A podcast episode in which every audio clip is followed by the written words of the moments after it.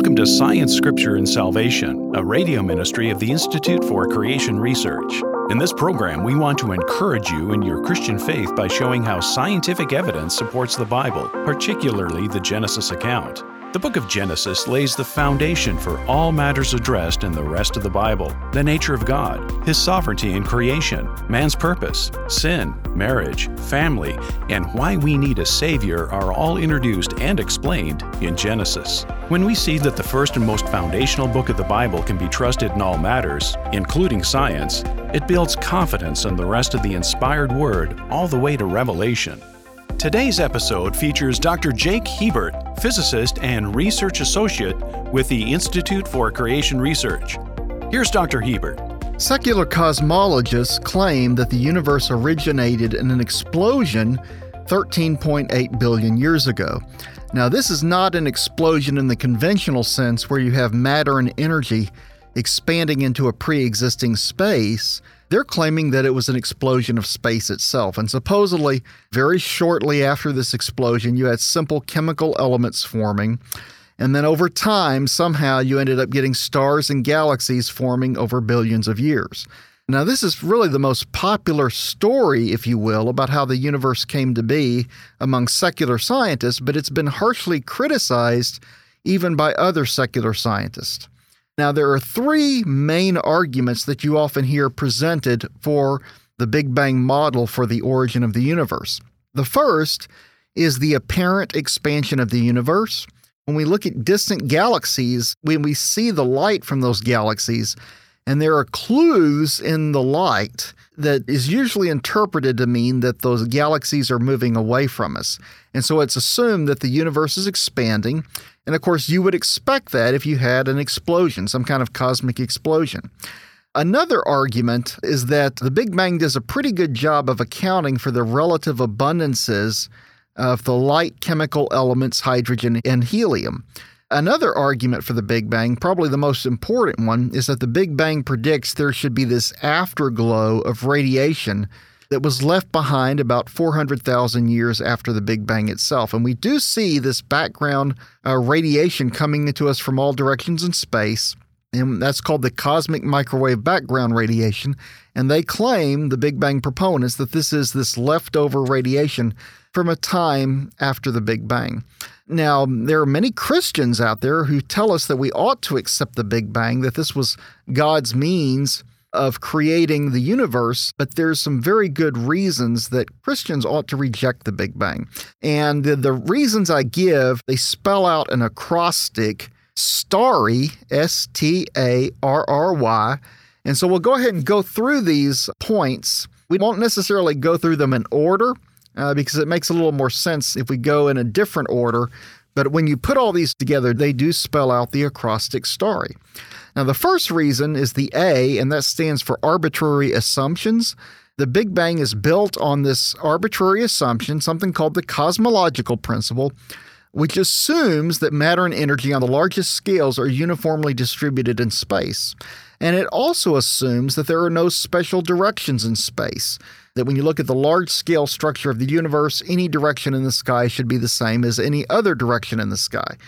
Now, they could theoretically construct another version of the Big Bang model that doesn't have this assumption, but they would basically have to completely start over. This is a fundamental assumption. It would not be easy for them to change it, yet there's good reasons to question that assumption. There are structures out there in the universe that really seem to be too large if this assumption is correct, and there are indications that there are special directions in the universe. Okay, so that's the A, arbitrary assumptions. Why should Christians accept a theory or feel compelled to accept a theory that's based on arbitrary assumptions? The R, one of the R's anyway, stands for reverse engineering. And what I mean by that is that the Big Bang does not have too many successful predictions. Almost all of the successes of the Big Bang are what we would call retrodictions.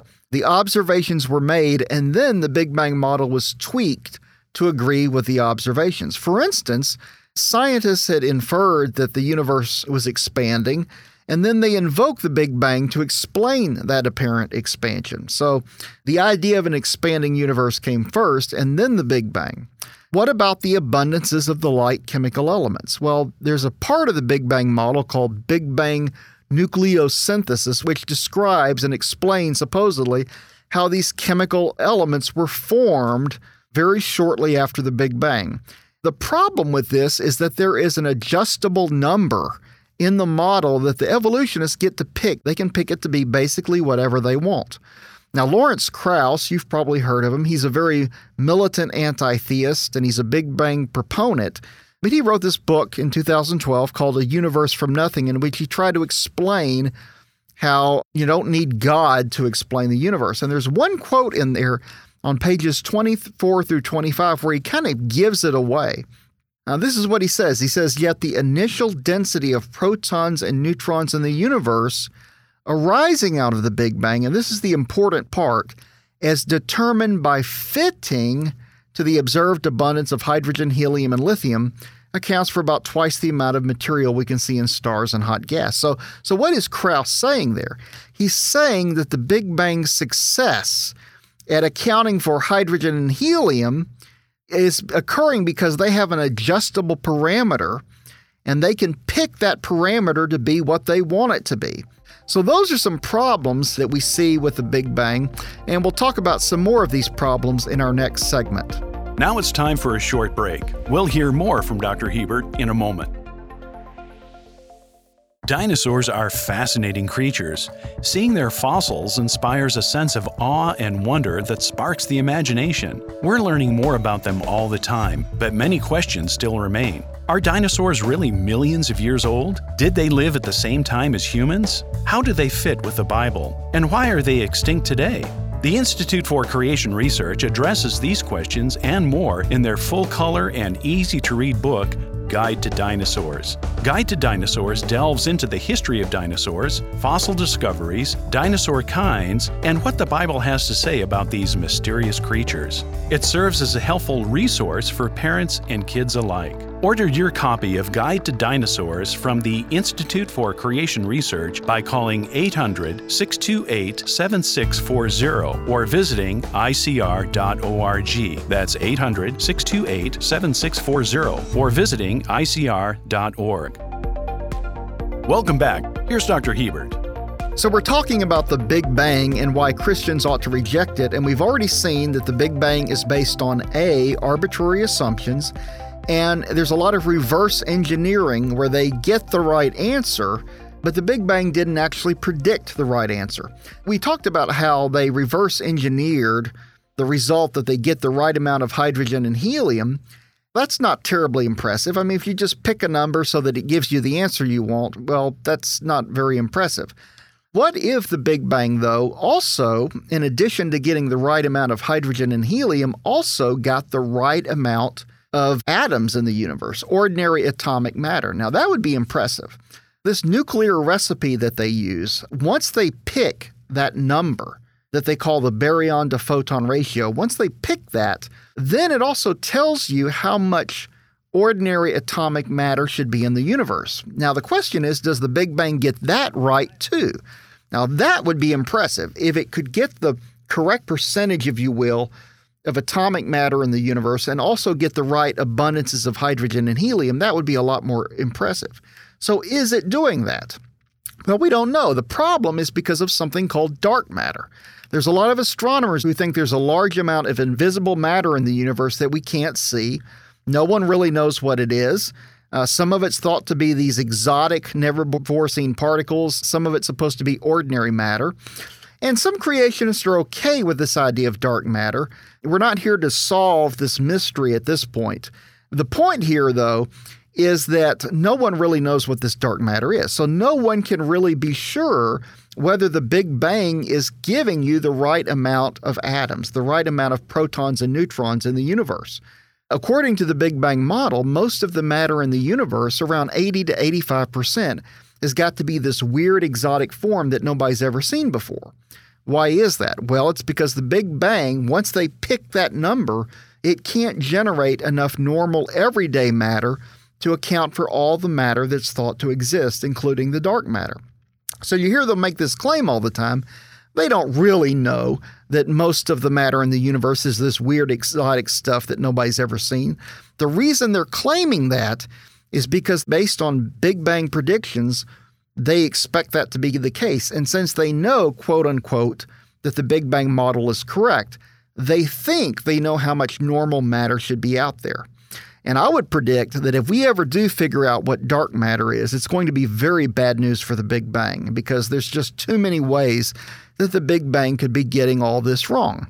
And don't forget that, you know, they have this stuff called dark energy that when you throw that into the mix, about 95% of all the stuff in the universe is supposed to be stuff that we don't know what it is. And yet they claim that they've got it all figured out and they know how the universe came into being. Well, that's really ridiculous. I mean, if you don't even know what the universe is composed of, how on earth can you explain how it came into existence? So, we're talking about this reverse engineering. The T stands for something called tack-ons. You know, the Big Bang, one exception to this reverse engineering is that the Big Bang did predict there would be this cosmic microwave background radiation and so that would be a successful prediction. But even here, there are things in that radiation that don't match Big Bang expectations. And so they've had to tack on stuff to the original Big Bang model in order to make it work. And they have this thing called inflation theory that's a very good example of this. They've tacked that onto the model. And that's where you're getting this idea of a multiverse ideas of other universes out there. Now, there was allegedly evidence for inflation in 2014, but it was quickly shot down. So, what are some of the other reasons to reject the Big Bang? The other R stands for remaining unresolved problems. Why did the Big Bang happen in the first place? Where's all the antimatter that you would expect from the Big Bang? How do stars and galaxies form? These are things that Big Bang proponents do not have good answers for. The Y stands for a young universe. As we emphasize here at ICR very often, there is abundant evidence for the idea that the universe is just thousands rather than billions of years old. Yet the Big Bang needs billions of years in order to seem plausible. So if we do really live in a young universe, then the Big Bang obviously can't be correct. And the S is really the most important reason of all, and that is Scripture.